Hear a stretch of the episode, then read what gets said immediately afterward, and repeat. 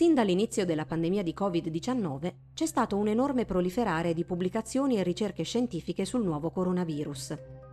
Una tale mole di materiale è andata a sommarsi a notizie non verificate, dichiarazioni politiche, vere e proprie falsità, rendendo sempre più complicato il lavoro dei giornalisti che devono raccontare la pandemia e in particolare di quelli che magari precedentemente si erano occupati di tutt'altro.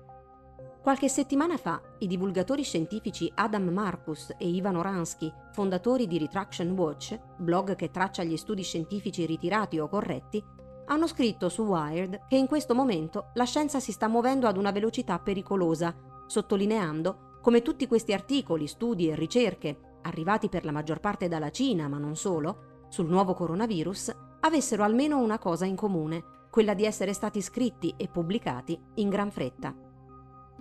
La ricerca dietro un normale articolo richiede mesi o addirittura anni per essere completata e poi ancora mesi o più a lungo per essere pubblicata. Le riviste sottopongono i manoscritti a peer review, a una revisione paritaria, prima di decidere se accettarli e una volta accettati devono essere editati e poi inseriti in quello che è in genere un lungo processo. Con le pubblicazioni su Covid-19 la timeline è stata radicalmente condensata, spiegano Marcus e Oransky, la mancanza di verifica e l'eccessiva rapidità mettono alla prova quello che il New York Times ha definito il bisogno della scienza di limiti di velocità. Gli studi su piattaforme di prestampa. Tra gli argomenti di discussione c'è la grande diffusione di studi in prestampa, ossia con risultati preliminari non ancora sottoposti ad un procedimento di revisione indipendente. Questo tipo di pubblicazioni viene raccolta in piattaforme apposite, nate proprio in opposizione al modello che prevede la peer review. Il sistema nel tempo si è consolidato, ricevendo apprezzamenti per la possibilità di diffondere più rapidamente le scoperte e ipotesi scientifique. La prima piattaforma, AirXiv, è stata creata da un fisico americano nel 1991 per consentire a una relativamente piccola comunità di ricercatori in fisica e matematica di condividere tra loro il loro lavoro. Successivamente, nel 1994, un servizio simile è stato sviluppato per le scienze sociali e umanistiche. Le scienze biomediche sono arrivate dopo. Nel 2013 John Inglis, cofondatore della casa editrice accademica Cold Spring Harbor Laboratory Press di New York, ha dato vita insieme ad altri colleghi ad una piattaforma di preprint per le scienze biologiche, BioArXiv, seguita l'anno scorso da una dedicata a quelle mediche, MedArXiv. Tra il 2013 e il 2018 si è verificata quella che un articolo ha definito la guerra dei preprint, con la nascita di almeno 18 nuovi server in varie discipline scientifiche. Le piattaforme danno la possibilità ai ricercatori di pubblicare le loro scoperte preliminari prima della peer review, per permettere ai colleghi di commentarle. Successivamente lo studio viene corretto e a seconda dei casi proposto a una rivista specializzata o ritirato. Molto spesso, comunque, i manoscritti vengono aggiornati prima di essere ufficialmente pubblicati su qualche rivista. Questo significa che vengono divulgati agli scienziati più rapidamente di quanto sarebbe possibile se passassero attraverso settimane o mesi di peer review, ha scritto Oransky in un commento su Columbia Journalism Review. Secondo Stuart Ritchie, professore del King's College di Londra, quella delle piattaforme di preprint è un'innovazione che accelera il processo scientifico e consente un dibattito aperto sui dati, permettendo a tutti di avere accesso alle critiche e ai commenti fatte agli studi. Questo in condizioni normali. Il problema è che ci troviamo nel mezzo di una pandemia. Come spiega in un articolo di Graham Lawton su New Scientist, nei primi otto mesi di vita su MedArXiv erano pubblicati mille studi negli ultimi due mesi ne sono stati aggiunti 3.700, la maggior parte riguardanti il nuovo coronavirus e la malattia Covid-19. Un sito dedicato al virus, combinato tra MedArxiv e BioArxiv, contiene ad oggi oltre 2.700 articoli. Questa crescita ha portato le piattaforme a migliorare le loro normali procedure di screening. Questa proliferazione può essere sicuramente utile per gli scienziati impegnati in prima linea contro il virus, che possono osservare rapidamente gli studi e le ricerche fatte da altri mentre portano avanti le proprie. I primi dati provenienti da Wuhan all'inizio della pandemia, ad esempio, sono circolati grazie ai siti di preprint. Questo ha agevolato una prima comprensione del virus, con una rapidità che non sarebbe stata possibile seguendo il percorso ordinario della pubblicazione di uno studio scientifico. Ma c'è un altro aspetto da considerare, che è la crescita esponenziale di persone che improvvisamente si interessano a questi studi non definitivi, che non ne colgono i limiti e che li leggono e diffondono. Hudan Yan ha riportato sul New York Times che da dicembre le visualizzazioni e i download su MedArxiv sono aumentati di oltre 100 volte. Le persone con scarsa o nessuna conoscenza scientifica sono alla disperata ricerca di nuove conoscenze per orientare meglio le loro decisioni quotidiane. I media vogliono mantenere i lettori e gli spettatori aggiornati con gli ultimi sviluppi e gli agenti della disinformazione cercano di alimentare narrazioni complottiste. Secondo Eric Topol, direttore dello Scripps Research Translational Institute di San Diego e membro del board di BioArchive, chiunque legga uno studio in preprint lo condividerà ciecamente e magari sceglierà le informazioni che si conformano meglio alla sua visione. In secondo luogo, ci sono anche molte persone, parzialmente o totalmente prive di formazione scientifica o che sono esperti in altri campi che non siano l'epidemiologia, che stanno postando articoli su queste piattaforme. Abbiamo visto alcune affermazioni e previsioni folli su cose che potrebbero curare Covid-19, ha detto Richard Seaver, cofondatore di MedArxiv e BioArxiv.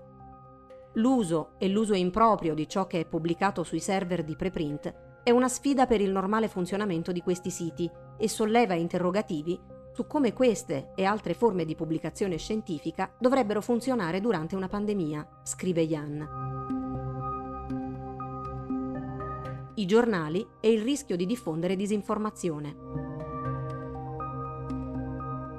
L'articolo su New Scientist riporta come esempio di cortocircuito tra media e ricerche scientifiche legato ai rischi del sistema delle piattaforme di preprint il caso del farmaco antimalarico come possibile cura contro il Covid-19. Il 20 marzo è stato pubblicato uno studio al riguardo su MedArxiv, Tre giorni dopo, su un'altra piattaforma, è apparsa un'altra ricerca preprint che criticava la metodologia della prima sperimentazione, che era stata fatta solo su 20 pazienti. Nonostante questo, le conclusioni dello studio apparso il 20 marzo hanno ricevuto grande risonanza sui media, sui social e sono stati ripresi persino da funzionari e politici, tra cui il presidente degli Stati Uniti Donald Trump, il che ovviamente aveva attirato ancora di più l'attenzione dell'opinione pubblica. Un altro studio riguardante una sperimentazione sullo stesso farmaco su 62 pazienti in un ospedale di Wuhan guariti più rapidamente è stata poi pubblicata il 30 marzo, ancora su MedArxiv. I risultati sono stati pubblicati sul New York Times in un articolo scritto da un giornalista scientifico in cui veniva precisato che la ricerca non era stata sottoposta a peer review e che era necessario fare ulteriori ricerche. Nel pezzo però erano stati inseriti commenti entusiasti di alcuni medici, una circostanza che ha reso credibile lo studio agli occhi dei lettori, nonostante diversi problemi metodologici. Difetti che un revisore professionista avrebbe notato subito, ma che sfuggono a chi non ha competenze specifiche sulla metodologia delle sperimentazioni cliniche, che non è detto che anche tutti i medici abbiano. Nel frattempo, negli ospedali si è iniziato a somministrare il farmaco ai pazienti Covid-19 e altre persone se lo sono procurato autonomamente. Di conseguenza si è anche ridotta drasticamente la disponibilità per chi ne aveva bisogno per curare l'artrite reumatoide e risorse scientifiche che sarebbe stato meglio impiegare in altri ambiti sono state incanalate verso la ricerca sul farmaco, scrive Lawton. Questo esempio dimostra quanto sia difficile, anche per un giornalista esperto, notare errori gravi in una ricerca. Dalla loro nascita, queste piattaforme hanno scatenato un acceso dibattito in seno alla comunità scientifica, tra chi le vedeva come un'eliminazione delle barriere all'accesso dell'informazione accademica online e chi esprimeva preoccupazione sulle conseguenze sulla salute pubblica della possibile diffusione di informazioni non corrette. Tra le voci che sin da subito hanno invitato alla prudenza c'è l'organizzazione inglese Science Media Center, che elabora buone pratiche per giornalisti e scienziati per comunicare al pubblico informazioni scientifiche accurate. Fiona Fox, a capo dell'organizzazione, ha spiegato che la maggiore preoccupazione riguardava il fatto che studi preprint su argomenti come vaccini o sigarette elettroniche potessero arrivare al pubblico attraverso i giornali, prima di essere sottoposti a peer review. Per questo motivo, il Science Media Center ha elaborato delle linee guida e chiesto agli scienziati che hanno pubblicato su server preprint di non promuovere i loro studi attraverso comunicati stampa fino alla pubblicazione da parte di qualche rivista. La Fox ha raccontato al giornalista Gautama Mehta su Coda che per un certo periodo le università hanno seguito queste linee guida. Poi è arrivato il nuovo coronavirus e tutto è cambiato. Data la rilevanza centrale assunta dagli studi preprint nella lotta a Covid-19, era inutile che l'organizzazione continuasse a chiedere di non pubblicizzarli. A marzo, quindi, ha cambiato strategia, sollecitando commenti di esperti terzi sugli studi preprint nei loro campi, che stavano ottenendo maggiore attenzione mediatica. In alcuni casi, gli scienziati hanno espresso parecchie riserve. Ad esempio, riguardo ad uno studio condotto da ricercatori cinesi che sosteneva di aver trovato evidenze basate sulle cartelle di pazienti a Wuhan e Shenzhen di un maggiore rischio di infezione associato al gruppo sanguigno A. Il professore interpellato dal Science Media Center sostanzialmente bocciò lo studio. Ciononostante, questo ottenne un'enorme diffusione sui media Secondo un'analisi è stato ripreso da 126 giornali, 13 blog ed è stato menzionato nei tweet di 3.958 account. In alcuni articoli non veniva citato il fatto che la ricerca fosse ancora preprint, mentre una TV USA ha inserito lo studio in un fact-checking per verificare se i possessori di gruppo sanguigno A fossero più suscettibili alla malattia del nuovo coronavirus. Un altro caso di disinformazione riguarda una ricerca postata su una piattaforma preprint di un gruppo di scienziati dell'Indian Institute of Technology di Delhi, che lo scorso gennaio ha alimentato teorie complottiste secondo cui il virus sarebbe stato un'arma biologica creata in laboratorio. Il documento sosteneva di poter identificare una strana somiglianza tra il nuovo coronavirus e l'HIV.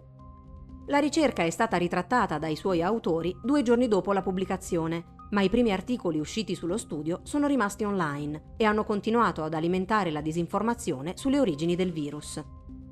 Luc Montagnier, premio Nobel nel 2008, lo ha citato ripetutamente per supportare una teoria cospirazionista secondo cui il virus sarebbe stato creato da scienziati cinesi mentre stavano sviluppando un vaccino per l'HIV.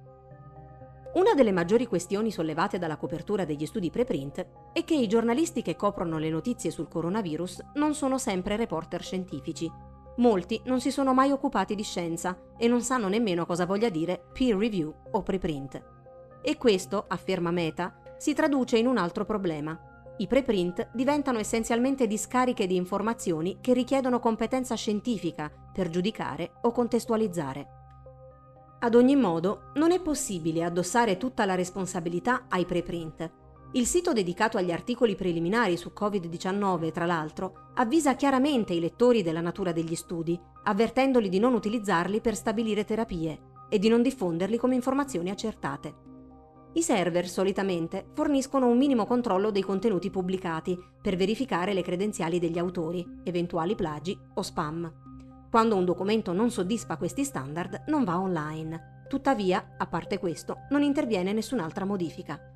I preprint, scrivono Marcus e Oransky su Wired, sono dei work in progress, come ogni cosa quando si parla di scienza, e non dovrebbero essere considerati completamente affidabili di per sé, né come evidenze scientifiche, né come base per qualsiasi politica pubblica. E questo dovrebbe valere anche per gli studi sottoposti a revisione paritaria. L'abbondanza di ricerche sul coronavirus, infatti, sta influenzando anche i procedimenti di peer review nelle riviste scientifiche, che hanno visto incrementare le proposte di pubblicazione a tema coronavirus, e molte di queste non sono di alta qualità. Secondo un preprint postato ad aprile su BioArxiv, molte riviste di ricerca scientifica hanno accelerato moltissimo il processo di pubblicazione per studi su Covid-19. In alcuni casi sono passate meno di due settimane dall'invio. In ogni caso, come spiegato a Nature da Theodora Bloom, executive editor del British Medical Journal e cofondatrice di MedArxiv, il ruolo delle riviste è sempre quello di pubblicare contenuti sottoposti a revisione e affidabili, non di pubblicare il prima possibile. Considerato che la pubblicazione su una rivista dà allo studio un'apparenza di affidabilità, informazioni scientifiche non corrette o insensate sono potenzialmente molto più dannose. Cosa possono fare i giornalisti.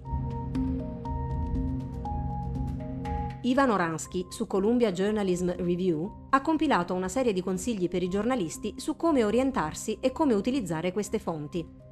1. Leggi sempre lo studio per intero. i comunicati stampa relativi a ricerche o agli abstract che provengano da università, giornali o aziende sono fatti per essere appetibili e farli girare. Molti editori e autori sono ben contenti di inviare i PDF di studi che sono a pagamento se necessario. 2. Fai domande stupide.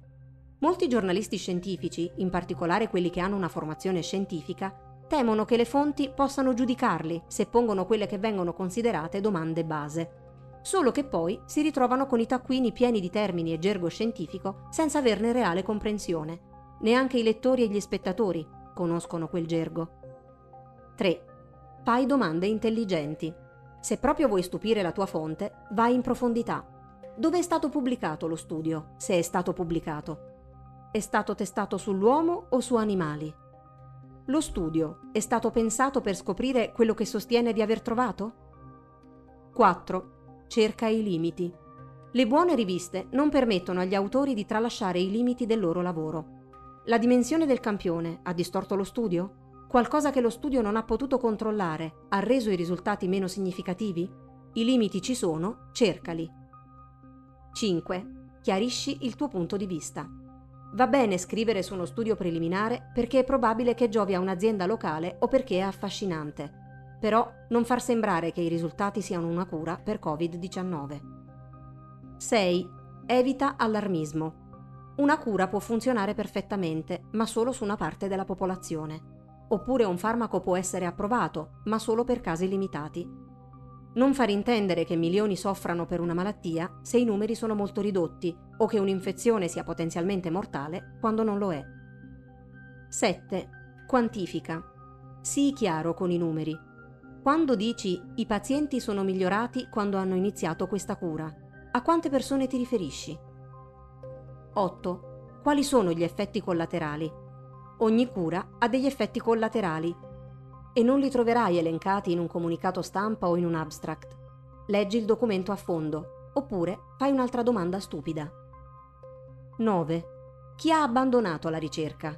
Pochi studi vengono terminati dallo stesso numero di persone che era presente all'inizio. Le persone cambiano città o si stancano di essere coinvolte nello studio clinico e abbandonano. Ma a volte quelli che lasciano sono più della media e questo potrebbe essere un motivo di preoccupazione. Scopri se gli autori hanno fatto quello che viene chiamata analisi intention to treat, un'analisi statistica dei partecipanti ad uno studio clinico, basata sul gruppo a cui sono stati inizialmente assegnati e non sul trattamento infine ricevuto. 10. Il fatto che un nuovo farmaco abbia funzionato a meraviglia è una grande notizia, finché non scopri che nello studio non c'era nessun gruppo di controllo, quindi non puoi sapere cosa sarebbe successo se i partecipanti non avessero assunto quella medicina. Lo stesso vale per gli studi osservazionali, che rivendicano un legame tra una particolare dieta o stile di vita e salute. 11. Chi ha interesse? Leggi le informazioni alla fine delle ricerche, tenendo presente che molte sperimentazioni cliniche sono finanziate da aziende e che questi legami sono correlati ad un tasso più elevato di risultati positivi. Questi stessi conflitti di interesse possono essere delle storie. 12. Non fare affidamento solo sugli autori dello studio per tutto l'articolo. Così come vorresti cercare un commento esterno su un'altra storia, cerca le opinioni di esperti non legati a quello studio. 13 usa gli aneddoti con cautela. Uno stile narrativo può essere molto potente, ma può lasciare l'impressione che un trattamento funzioni o sia dannoso quando non è così. Se includi solo storie di successo, non dipingi un quadro completo. 14. Fai attenzione al linguaggio. La correlazione non è la causalità. Non utilizzare parole come riduce o aumenta quando tutto quello che sai è che un certo fattore è correlato ad un altro.